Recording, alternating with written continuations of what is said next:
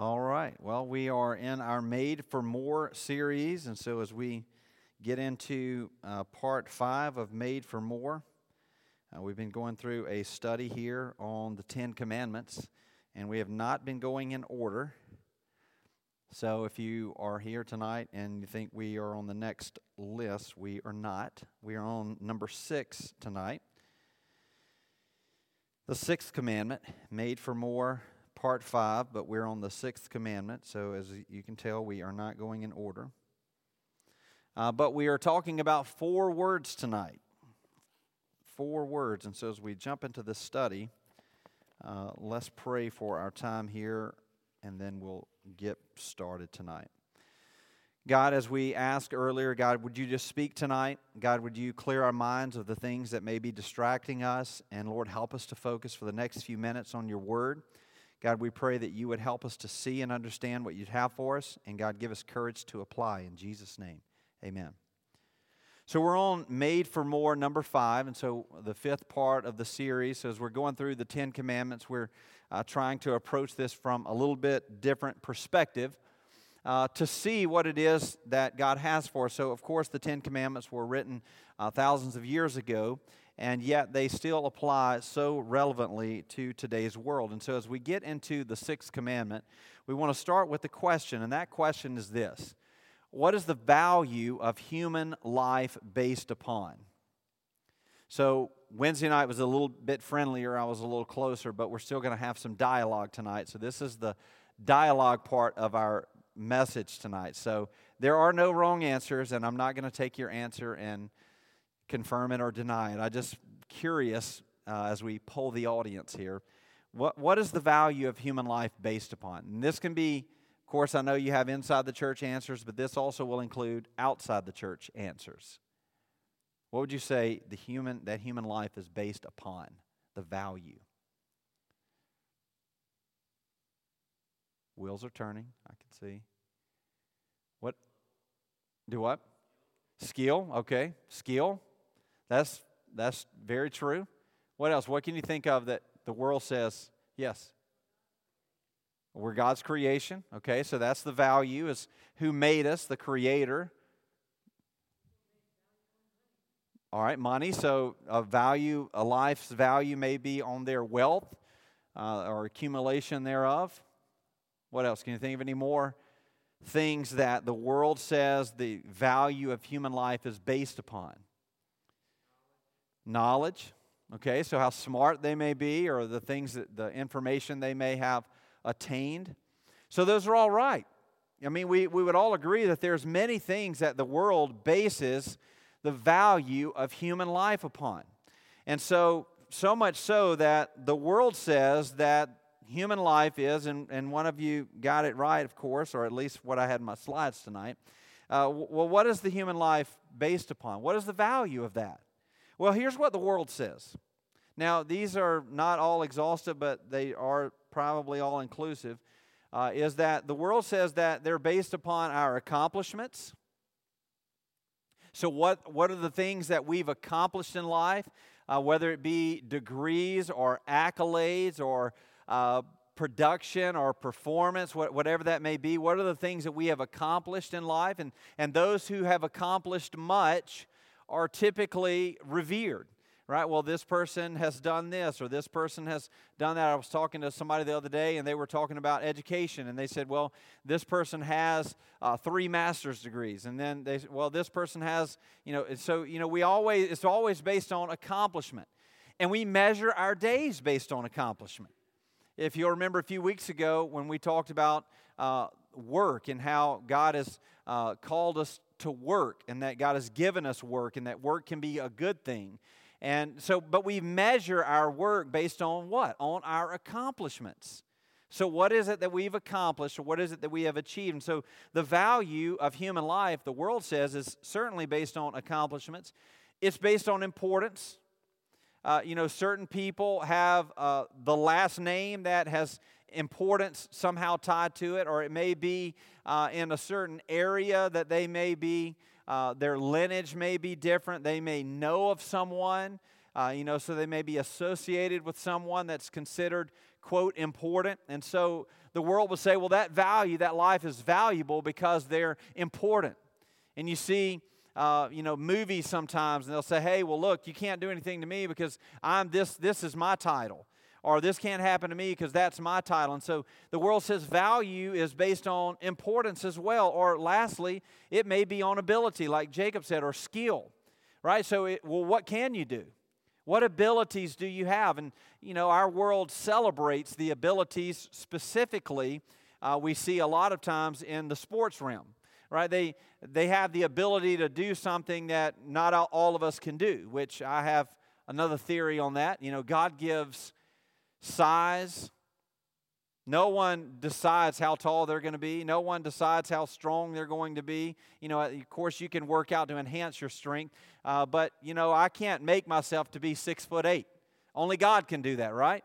And so the ability is certainly contingent upon a God given gift, but the world looks at abilities and says, well, look, this person is capable of throwing a football a certain distance, or this person's capable of jumping higher than other people, or, or you may see that even in abilities when it comes to the professional world. Well, this person is a good speaker, or this person's a good manager, or this person is uh, good at production, or, or whatever it may be. And so the world looks at those three things accomplishments, importance, and abilities and says, okay, well, based upon those things, here's how much that human life is valued at. And so when we look at that, we say, well, inside the church, we would say uh, that, well, no, human life is based upon God. The value of that life is the same for everyone. And we'll get into that in just a few minutes. But inside the church, we would say, well, no, that's that's not what the Bible teaches us. Well, as we look at the value of human life, it becomes so much more higher or so much higher in our minds when it is personal. So, what do I mean by that? Well, if, you know, we see on the news all the time, we see, unfortunately, where catastrophic things take place heinous acts, crimes, whatever they may be. There was some stuff happened in Thailand yesterday. And so we, we see situations like that and we say, man, that, that is terrible. And we, we grieve with those people. We yearn for those people that that terrible thing wouldn't have happened. But we move on with our life. You know, we will continue on and we'll say, well, you know, that is bad, but I didn't personally know those people. And so for us, it becomes a little more personal. And sometimes we may not know that person, but it may have a connection you know, it may, we may uh, see the situation, you know, for instance, of course, it's uh, certainly been all over the news the last couple of weeks, but the situation with the death of Kobe Bryant and, you know, the helicopter situation. And the world certainly has been captivated by that. It certainly has captivated uh, the NBA, the National Basketball Association, the media. Uh, has been, you know, writing relentlessly about different angles and different things that have happened. And of course, you know, the world was kind of taken aback when this happened. And I was taken back when it happened. He was 41 when he passed away. I'm 41. Uh, I graduated high school in 1998. He came into the league in 1997. So I, you know, watched the, you know, the beginning all the way to the end of 2016 of his career. And I'm a huge basketball fan. And so, you know, I see this and I see all the news happen and it's shocking. And so the question is asked well, why is it shocking? I ask myself this question why am I shocked by this? Well, I, I, don't think it's the imminence of death that shocks us. In other words, we all know that at some point, all of us are going to expire. We know that. We know that everyone passes away at some point. It is appointed unto man once to die. The Bible says that. We know that that's going to happen. So I don't think it's the, the fact really that, that he passed away or that people pass away. The world sees it as the value of the life now gone. And you know, I would say that we see it the same way. Because if we were kin to Kobe Bryant, if he was a brother or an, you know, an uncle or whatever it may be, if we, we were somehow kin to him, well, that, the value of that life now gone certainly would affect us. We, we feel it when, when things like this happen, even when someone who isn't close to us dies. And, and here's, you know, I've heard some people say, oh, well, you know, was his life more valuable? Well, again, value for humans increases, if you will, based upon the proximity or the personal, you know, the personal nature of that. And so for the people that were inside of his circle, and, and for anyone else for that matter, that you know that dies that's close to you, well, it's not that we're shocked that they've passed away. It's not that we revere one life more than the other per se, but it's because we feel connected to this. And here's why I think that is it's because as a child of God, we, we have eternity stamped on our souls. Like we know that we were created to live forever. I don't know if you realize that, but that's true for you as well. That what you see on the outside is, is a rental car, if you will, for life, and at some point it's going to go away. But what who I am and who you are, that's what lasts forever. And so eternity is stamped upon our souls. God created us to be that way because we were created in His image, right? And so we're created to last forever. Now, because of sin, we know that uh, the wages of sin or the payment for sin has become death, Romans 6 23. And so when we see people such as Kobe Bryant who passed away, my grandfather uh, passed away last March. When those things happen, we miss those people. I miss my grandfather. And, and so it, it's this angst that we have, not with the fact that it happens, but I think it's just an angst that we have with death alone. Because death wasn't supposed to happen, it's not supposed to be this way. But because of sin in the garden and sin in humanity, all of a sudden now we feel the pain of the separation with that person that we love. You see, the reason we feel this, this way is because every human life bears the image of God. That's what makes human life so valuable. Now, the accolades, the accomplishments, the abilities, the importance, all of that may come later, but at the, the genesis, if you will, or the beginning of who we are, our value originates with the fact that we bear the image of God. Everyone was created. Genesis 1:26. The Bible says, "Let us create man in our image." And so God has cre- created mankind in the image of God. And so every human life, whether that life is known by millions or known by no one, is created by God to be in the image of God.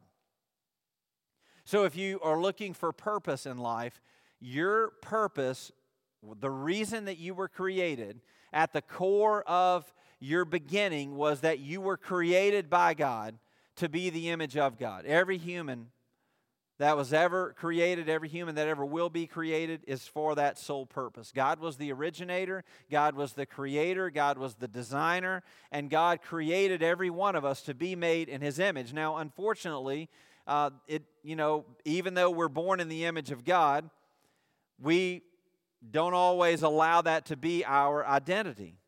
You see, the fact that human life is created in God's image is what makes human life sacred. That's what makes human life sacred. And so we, we talk about uh, the sanctity of life and we talk about uh, God creating us.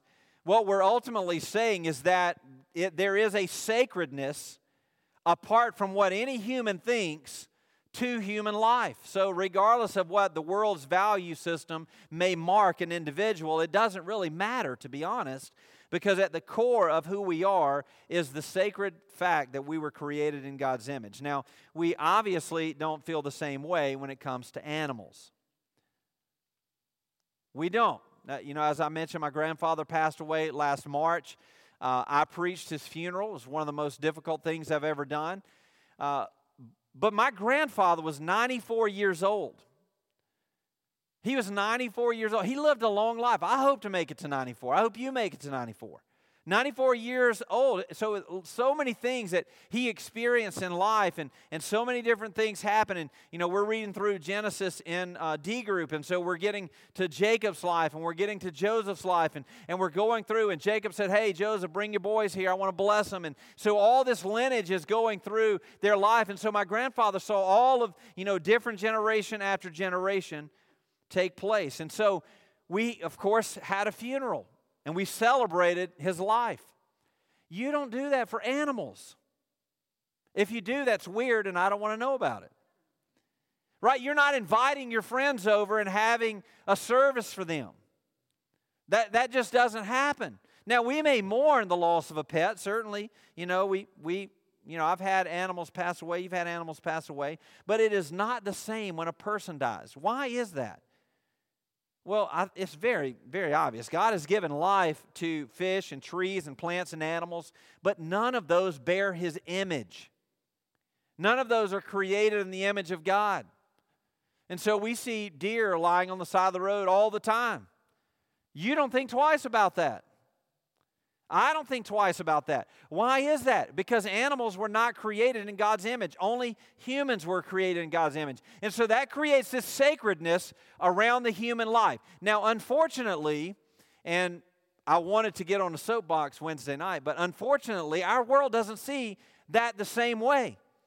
We have more protections for birds that build their nests on the top of light poles than we do for a, a baby in the womb. That doesn't make any sense.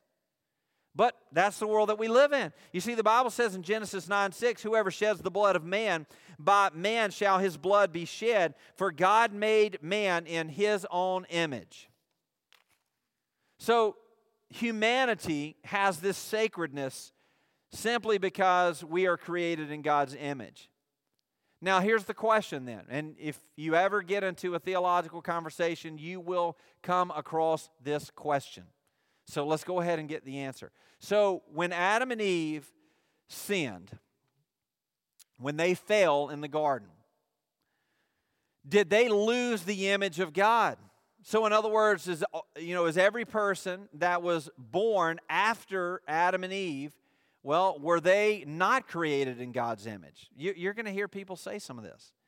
Was that the question? Well, in addition to what happened in the garden, we see that moral awareness is what the creation narrative suggests that Adam and Eve did not have prior to the fall. So they didn't know there, there was no knowledge of right or wrong in their minds. There was no sin, if you will, prior to the fall. So they were created in God's image. They were not morally aware, if you will, because there was no context for them to compare that.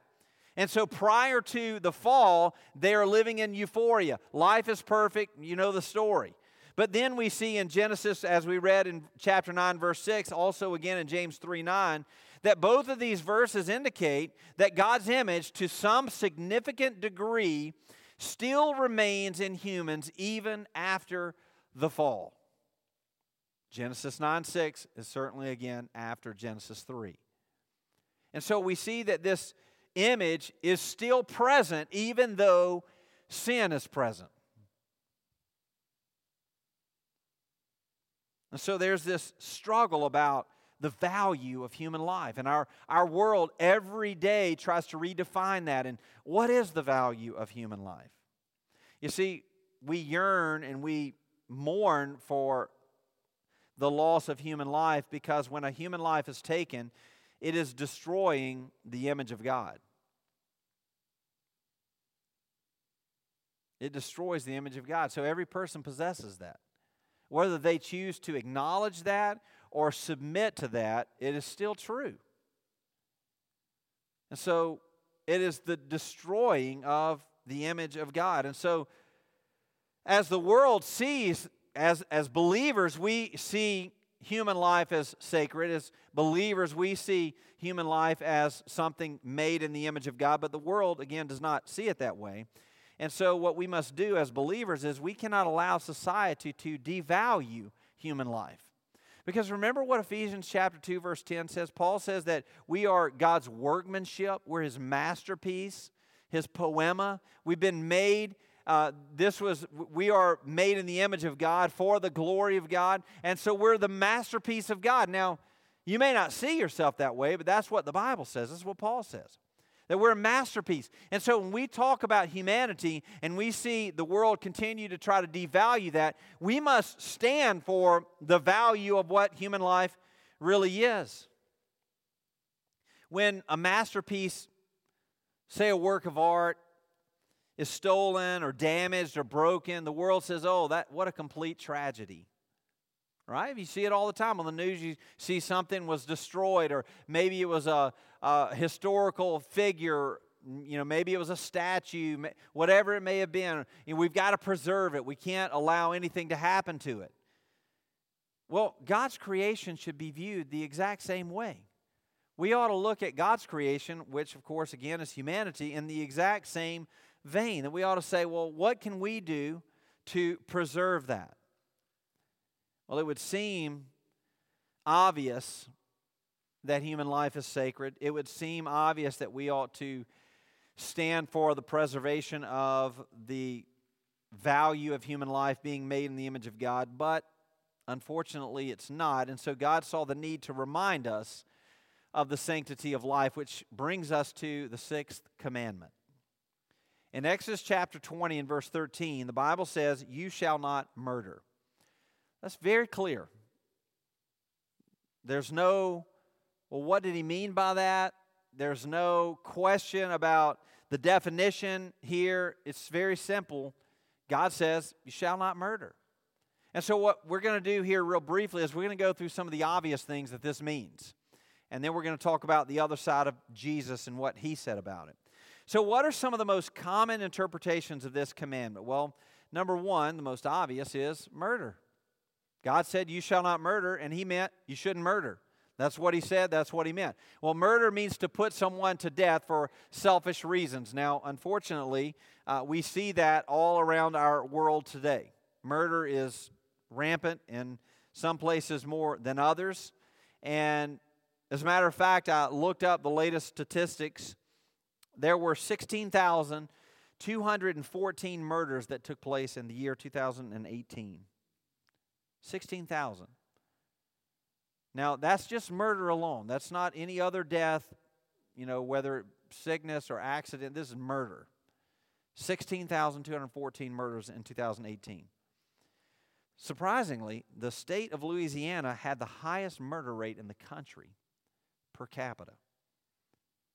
So it even though God said you should not do this, Yet it's rampantly happening in our world today. And so murder is simply the act of taking one's life with no regard for God's creation. And we'll get into it a little bit later, but this is a, a moment, of course, it's all obvious, but murder is where someone loses control of themselves and they do something to someone else that they know inherently, morally, that should not be done. And yet God had to remind humanity hey, you can't do that. And so, again, the most common interpretation, number one, is, of course, murder. The second one is abortion. The second one is abortion. There's a website that tracks the number of abortions that take place every second. And it's very discouraging to look at that website because the number just continues to roll which signifies a human life. And so, to summarize that number, in the United States, there are estimated to be 125,000 abortions that take place every single day. Every single day, 125,000 abortions take place. Now, we're, we're not going to get into you know the definition of any of this. Just suffice it to say that all of our days are laid out by God. And so the question that we would ask is well, then who are we to determine those days? Which both applies to murder and to abortion. The Bible says in Psalm 139, 15, and 16, My frame was not hidden from you when I was being made in secret, intricately woven in the depths of the earth. Your eyes saw my unformed substance. In your book were written, every one of them, the days that were formed for me, when as yet there were none of them. So obviously, God is involved at the very beginning. Obviously, God is involved in absolutely everything that takes place. And so we see that God says, hey, you shouldn't murder, which definitely includes abortion. You see, God's care for human life from the moment of conception is a wonderful comfort. for parents who have been through miscarriages, uh, who have lost children, to know that the life that was lost is certainly known to God and is safe in His arms. And so, if that's been you, Melanie and I unfortunately experienced that years ago. And this is an encouraging verse that will help us to see it from the way that God sees it that says, hey, look, I know from the very beginning of inception. And so we see murder, we see abortion. Uh, another one that's very common today is euthanasia. It's become a hot topic in the world today. I'm not sure why, but it has. It's become much more prevalent in our society. And so, euthanasia, if you don't know, is where people can decide to end their life. And there are doctors that have began to become proponents of this to say, well, I can assist you in doing that. And so, I, the only thing I would say about this is that there is a difference between ending life and ending treatment. There's a big debate about that, but there's a difference. What is the difference? Well, when you decide to end treatment for whatever reason, you are not deciding when you die. You are simply deciding that you are going to allow God to determine that.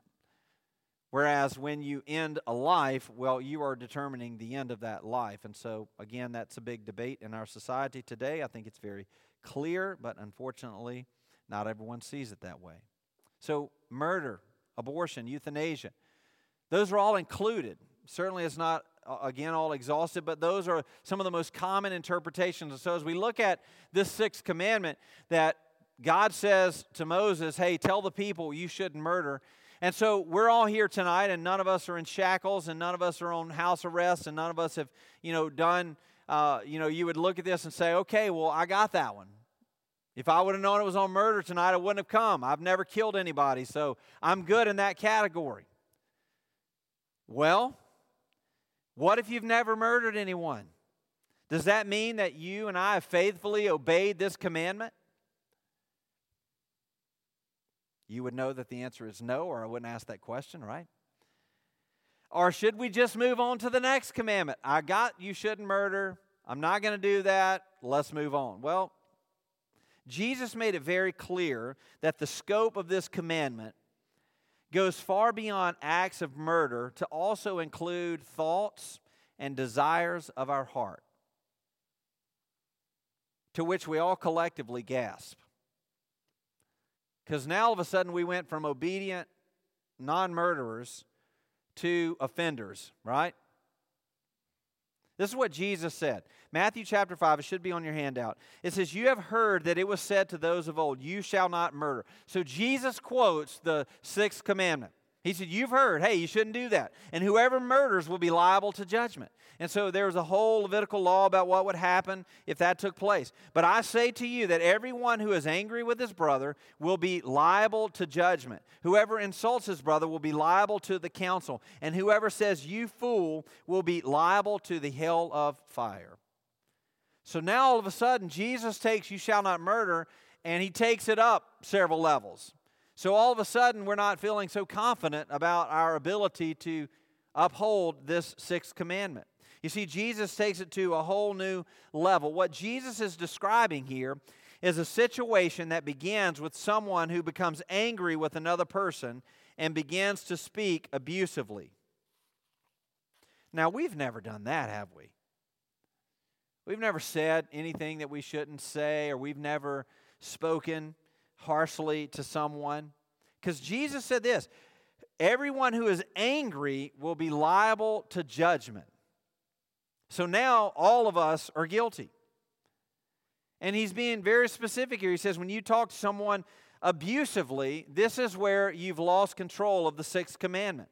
You see, the core issue that Jesus is addressing here is a relational issue. And the problem is, is that we've not been able to peaceably live with each other. Humanity is not very good at getting along. If you don't believe me, might I refer you back to the State of the Union speech or the response to that? Or pick any other situation. Look at conflict in the Middle East.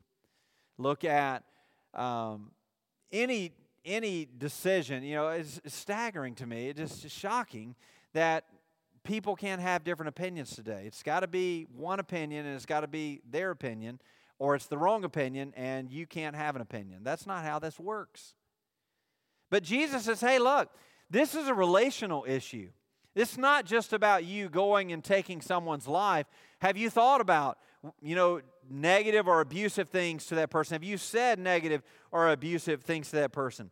If you go back to the very beginning, you start with Cain and Abel. Cain and Abel were the first uh, was the first murder, right? But we also see Jacob and Esau and this dissension that takes place uh, between the two brothers. Or we see Joseph and he says, Hey, look, I had this dream and you all are going to bow down to me. And they say, we're, we're never doing that. And since you said that, we're going to sell you into slavery. And then what? 13 years later, 15 years later, they run into Joseph, and what are they doing? They're bowing before Joseph. And so there's this dissension between the brothers. And then we see today, uh, even in the news and all of the things that take place, is that we just can't get along. That we're having this trouble coexisting in the world in which God created, and He put us, made in His image, to coexist together, but yet we can't do that. And so it's a relational issue that's at play. And that's what Jesus is really addressing here. Jesus is saying, Look, I've given you tools for communication. I, have given you the ability to get along. And if you strive to live in the identity in which you were created, you can do that. And yet we don't. You see, the tools that God meant for good, we use as weapons to try and get what we want. We try to get what we want. If you'll remember just a second ago, the definition for murder means to put to death for selfish reasons. It's the same version of a different act. Is that we're trying to get what we want, and so in an effort to get what we want, we use words, we use manipulation, we use, we use situations to try to get to that point.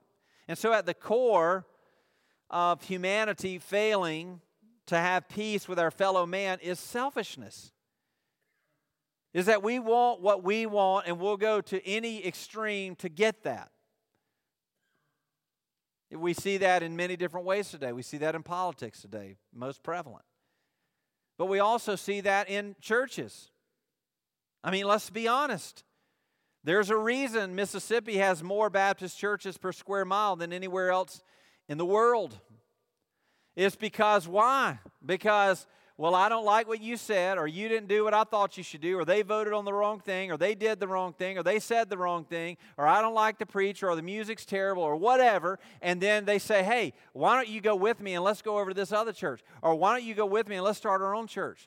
There's churches around the coast that have been started because somebody got mad at somebody and they said, Well, I'm not going to be your friend anymore. And they went off and started their own church which I think this is a good place to remind us and everyone else is that the church was never ours to start with. It's Jesus' church. And Jesus is the head of the church, and it's never been about our preference, and it will never be about our preference. And if we keep coming to church thinking that it's all that at some point it's going to be about me, then we're coming for the wrong reason. Right? It's always been the bride of Christ, and it always will be the bride of Christ. And it has absolutely nothing to do with what I think or what you think or whatever what anybody else thinks. It has everything to do with what Jesus says. And that ought to be our blueprint, that ought to be our map, and we ought to ask the question in every decision that we make. It's not what do I think we ought to do or what do I want, but it's what does Jesus want? What does Jesus say about this topic? But we're not that way because we're humans and we're fickle and we want things our way. And so we argue and we split and we, we have all these dissensions because we're selfish and we want it our way. It happens everywhere you go because that's just how humans are. James 1 says it this way Each person is tempted when he is lured and enticed by what? By his own desire. Do you see why, when the world tells you to just follow your heart, that that's terrible advice? Because James says very clearly that we are lured and enticed by ourselves. We are drawing ourselves into sin because of the things that because of the things that we desire for ourselves to promote ourselves or whatever the agenda may be it is because of me that i'm sinning it's not your fault it's not someone else's fault well, you don't know what they did to me. You don't know what they said to me. it still goes back to you because James very clearly says each person is tempted when he is lured and enticed by his own desire. So when you get mad at someone, you can start by blaming yourself.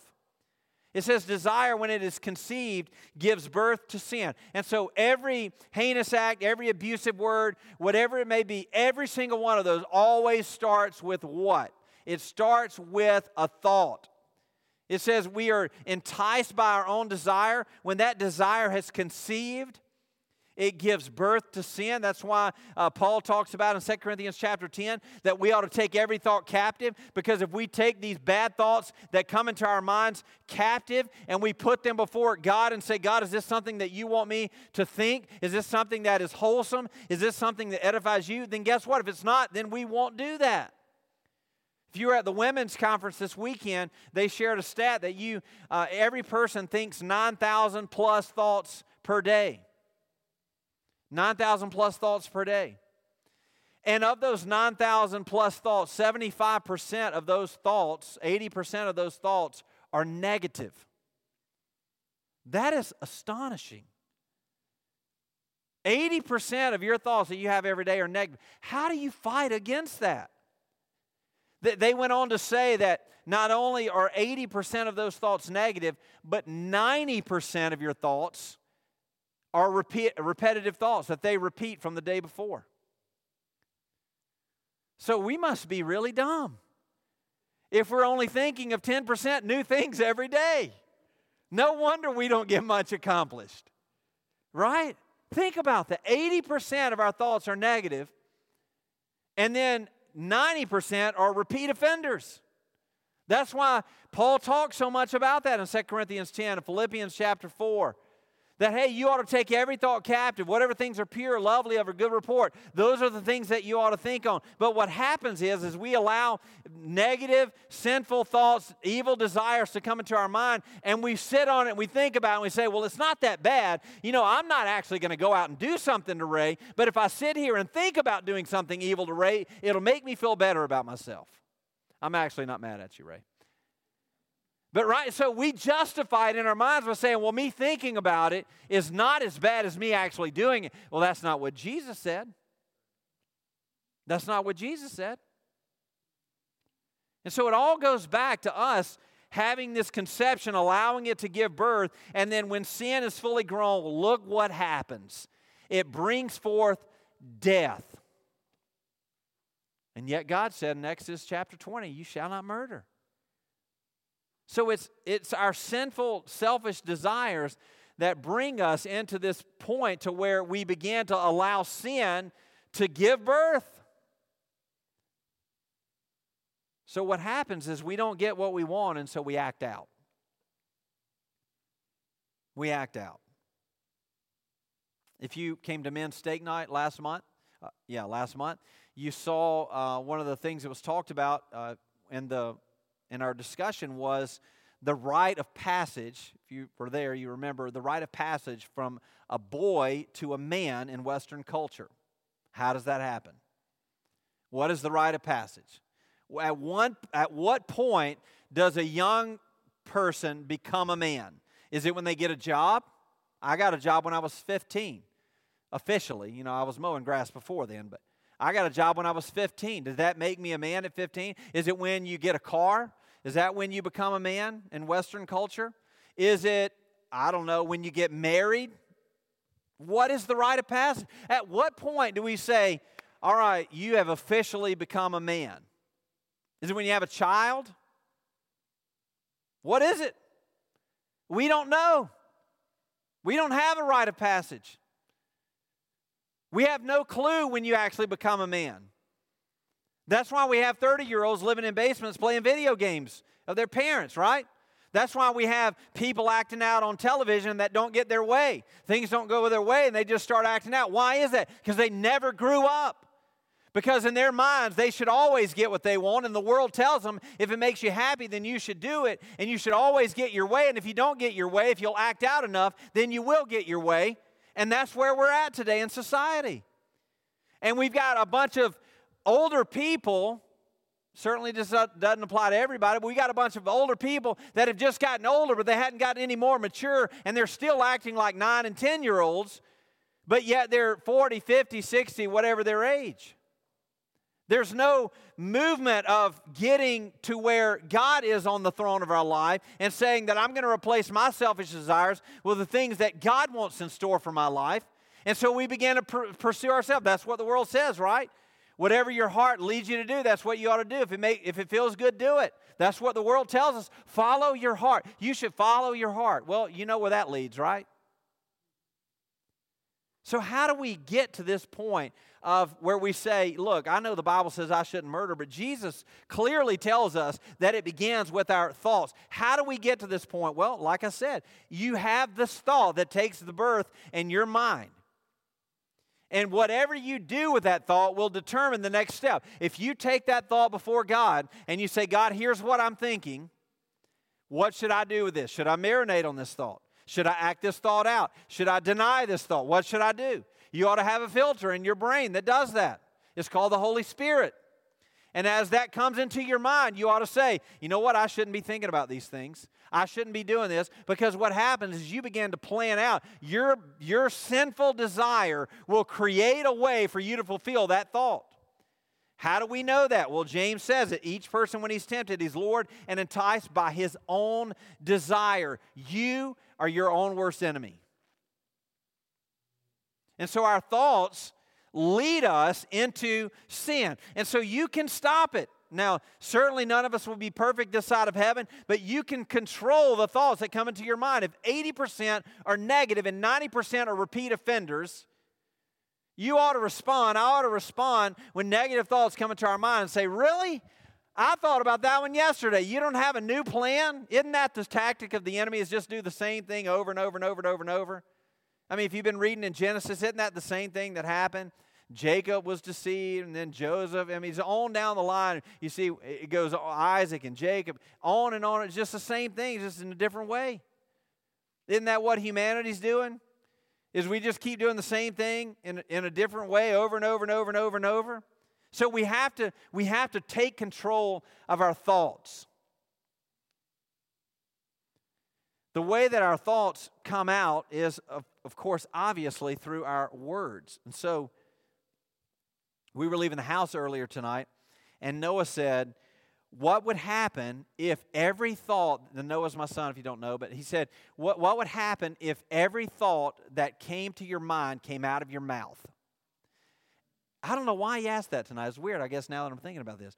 Why, what if every thought that comes to your mind came out of your mouth? You know what I said?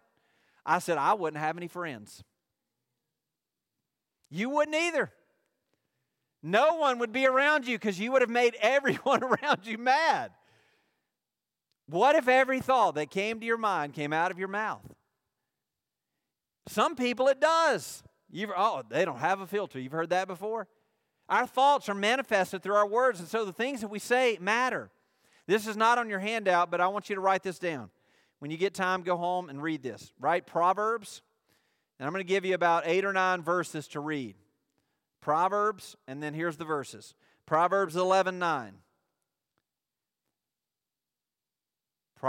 Proverbs 11 12. 11 17. Chapter 15, verse 1. 15 4. 16 24. 18 4. 18 20. And 20 15. Now, several verses here that talk about, just in that short span of Scripture, that talk about our words. I'll read the first one Proverbs 11 9. With his mouth, the godless man would destroy his neighbor, but by knowledge, the righteous are delivered. There, there's some ammunition for you to store in your heart, Psalms 119 11, that you can store in your heart to help you with your words. So our thoughts manifest itself through our words. There was a saying years ago says, I'm not to belittle, insult, hate, or kill my neighbor, not by my thoughts, my words, my look, or my gesture. So this is clearly the most broken commandment. Clearly. We started the night thinking, I'm good. I haven't murdered anyone, so I passed. And yet now here we are realizing that, in fact, we have broken it probably more than any of the other commandments. You see, the truth is, our words have a way of building up someone or destroying people.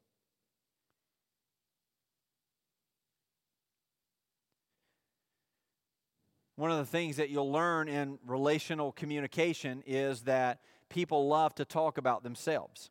And so when you meet someone new and you talk to them, if you ask questions about them, they will talk longer than if you talk about yourself. Because they like to talk. Everybody likes to talk about themselves. And they'll leave that conversation thinking you're nice, even though you didn't say anything about yourself, but you listen to them and you allow them to speak. Relational communication. Well, think about your words what, what do people leave conversations with you feeling like? Encouraged? Discouraged? Do you plant good thoughts in their mind? Do you help them to take thoughts captive by talking about things that are good?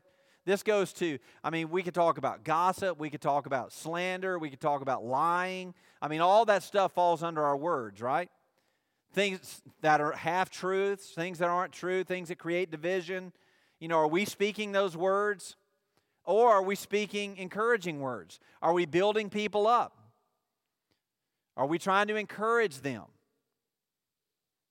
You know, one of the things that we do every night when we put our children to bed is uh, we pray with them, and then I, I try to say something positive about something that's coming up. So I'll say, hey, you know, guess what? Next week is your birthday. Or hey, guess what? You know, in two weeks we, you know, we're going here or we're doing this.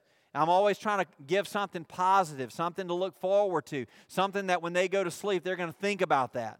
And they may dream about that, but it's the last thought on their mind is, hey, you know, dad was talking, oh, I can't wait till my birthday or, or whatever it may be. Just trying to encourage them. It's the same thing in the mornings before school. So this obviously applies with kids, but you know, if there's there's no we don't argue in the mornings. Do we ever argue? Of course. Not in the mornings though. Why is that? Because I'm not going to see them the rest of the day.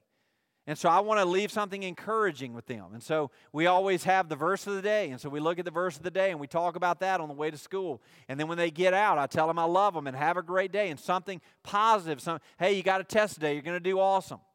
It ought to be the same way with our spouses. Every time I leave the house, I kiss Melanie bye and say, I love you every single time. Every single time. Same thing at night. Good night, I love you every single night. It's, we have the ability as humans to encourage people, to build them up, or we have the ability to tear them down. You know, you hear testimonies of people growing up and oh well, my dad was you know he always said this or he always did that i don't want to be that dad i want to be the dad that was encouraging and uh, positive and uh, you know uplifting memories and, and that led them to jesus right that encouraged them to be the child that god has created them to be and so we ought to be careful about the things that we say. And if we'll remember, as our parents used to always teach us, if you don't have anything good to say, well, then shut up, right? That's not what they said, but that was my version. Don't say anything at all. That's the cleaned up version, right? If you don't have anything good to say, well, then stop talking. But we got too many people who think their opinions need to be heard, and so they all want to talk about things that tear down and destroy and create division. And it happens everywhere you go. You take your pick. You see, this applies not just to what we say to someone, but it also applies to what we say about someone. Oh, well, I didn't say that directly to Ray's face, so I didn't offend Ray. Well, did I? Because God heard it. And God knows the intent and desire of my heart. And so if I have ill intent against a person and I say something about them and not to them, I still, it's the same thing. It's a way of us justifying our actions. So if you want to talk about somebody, talk to God about them. That'll help. It'll definitely change your perspective. And so our words are simply an outflow of what's going on in our heart. And so, like I said, if I say it to someone or about them, I still have a problem within me. And so it's an outflow of what's going on in my heart and the things that I care about or the things that I think are important. And so our, our actions begin with thoughts, they manifest themselves through words, and then they result in improperly expressing themselves through anger.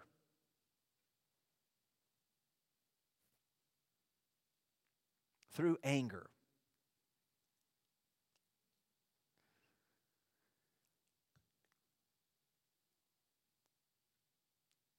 Anger.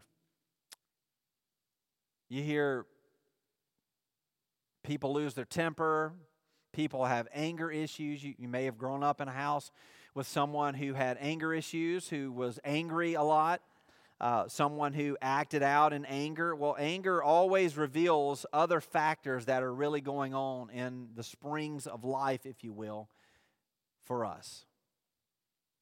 Anger is just an expression of what's already happened, it's a boiling over point.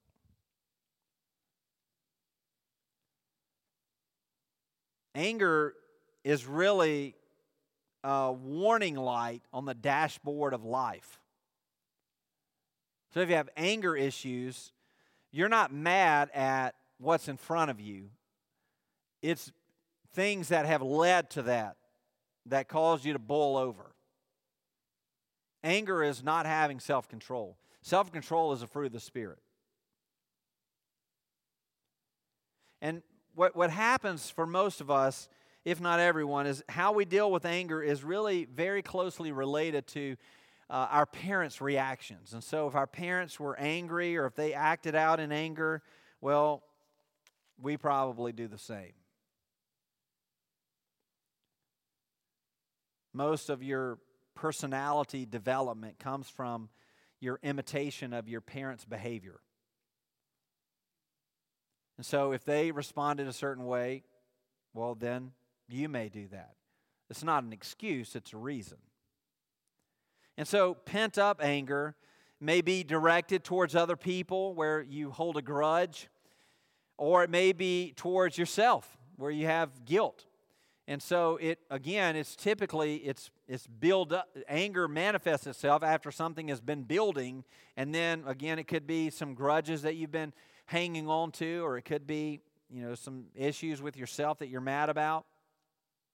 And so it manifests itself in the form of a temper, as I mentioned earlier, is that someone has a short fuse, or you've heard, you know, a short temper. Well, hopefully that's not you, and if it is, hopefully this will help. You see, God's called us not to be angry, but to be slow to anger, right? That we would mirror our Heavenly Father to those that we are shepherding and those that we influence. So here's where, eh, you know, so you may say, oh, well, Jesus was angry. What about Jesus in the temple? He made a, a cord of uh, a whip out of cords and, and he drove them out of the temple. Yes, he did. But what was Jesus angry about? Was he angry at a person or was he angry about what they were doing?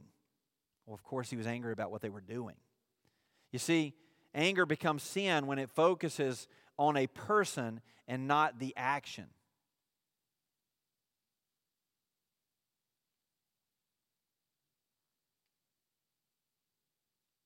A couple of verses here Proverbs 29 22. A man of wrath stirs up strife, and one given to anger causes much transgression. Psalms 37 8. Refrain from anger and forsake wrath. One more here, Proverbs 14 29. Whoever is slow to anger has great understanding, but he who has a hasty temper exacts folly. So God is slow to anger, and we need to be more like Jesus in this respect.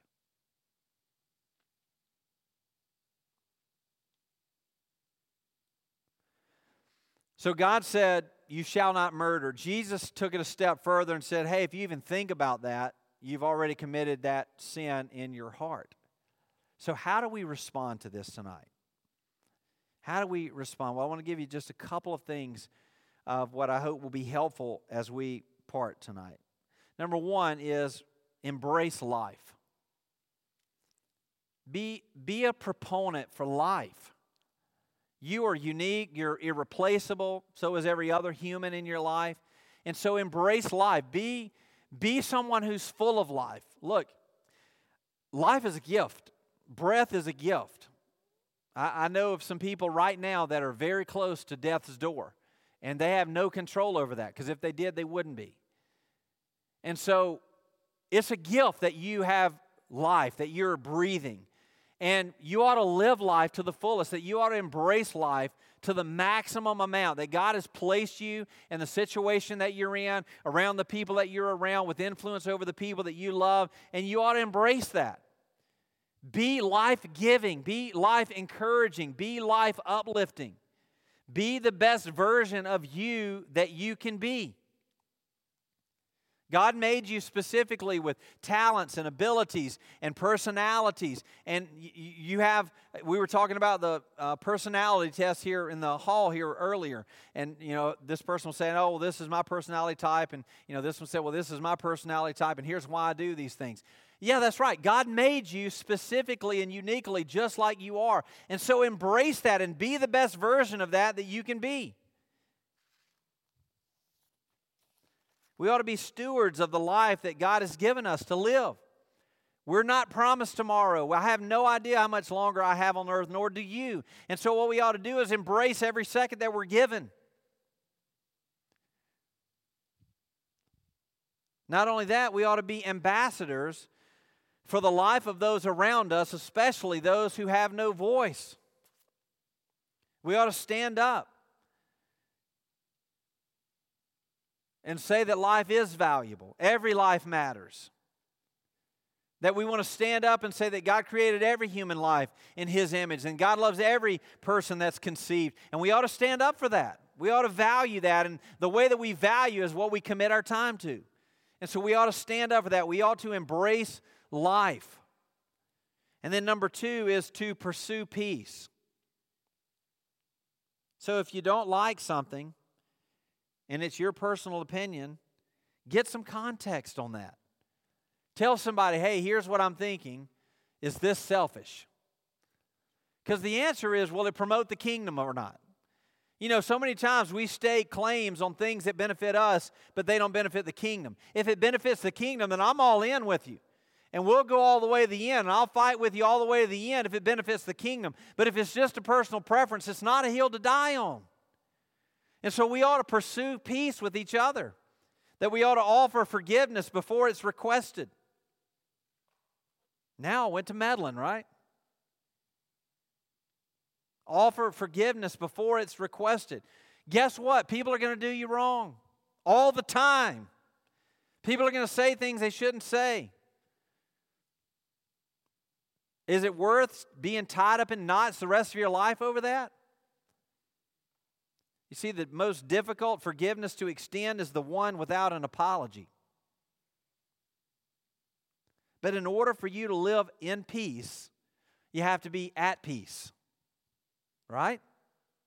So pursue peace. When, of course, the Kobe Bryant tragedy took place, uh, you know, they were interviewing lots of people. And so, if you know anything about Kobe Bryant, he played basketball with Shaquille O'Neal. And so they played for the Lakers for several years and did well. And uh, but they had this this contention between themselves because they were both number one guys and they both wanted to be number one and they're on the same team. So it was hard for them to coexist as number ones when only one person can be number one.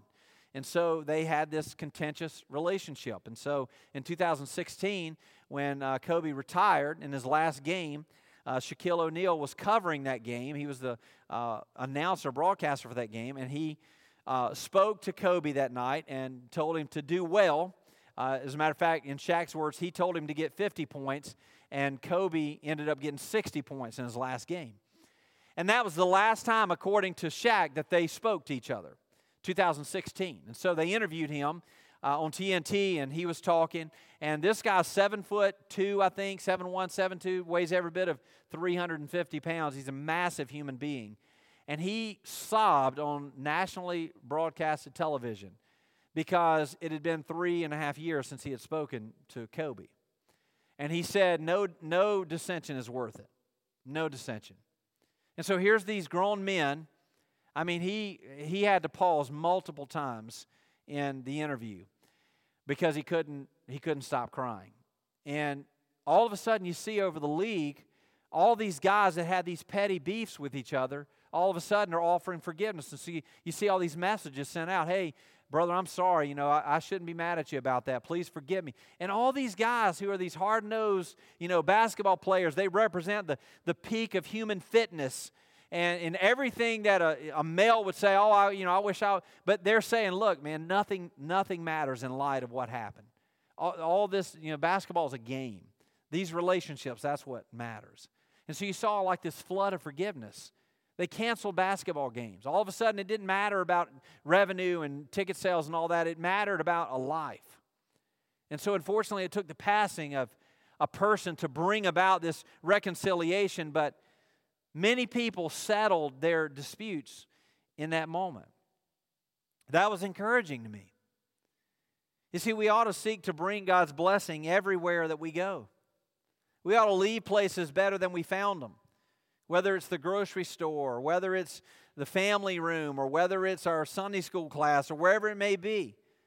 Paul writes in Romans 12, 18, if possible, so far as it depends on you, live peaceably with everyone. So he says, do your part to pursue peace.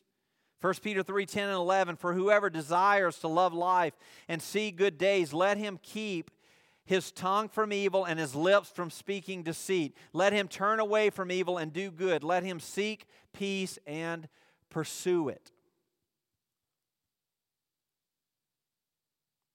So, as we part tonight reading Exodus chapter 20, and we see where the Bible says in verse 13, You shall not murder. Here's what I want to leave you with don't be responsible for the death of others, either by your words, your thoughts, your attitudes, or your actions. Or, in the words of the theologian TobyMac, speak life. Speak life. Smile. Embrace life. Encourage each other. Build people up. In a world filled with selfishness, be like Jesus. Go home and read Philippians. You say, well, what, how do I respond to a situation? What should I do? Read Philippians chapter 2. That's what you should do. You should go home and read Philippians chapter 2. And you're going to love it so much, then you're going to read chapter 3, and then you're going to love that so much, you're going to read chapter 4. And if you, if you and I can get good at being Philippians 2 and Philippians 4, we're going to be all right. The world's going to be a better place because we're going to be transmitting Jesus in all that we do. The Bible says in Philippians 2 that Jesus took the form of a servant.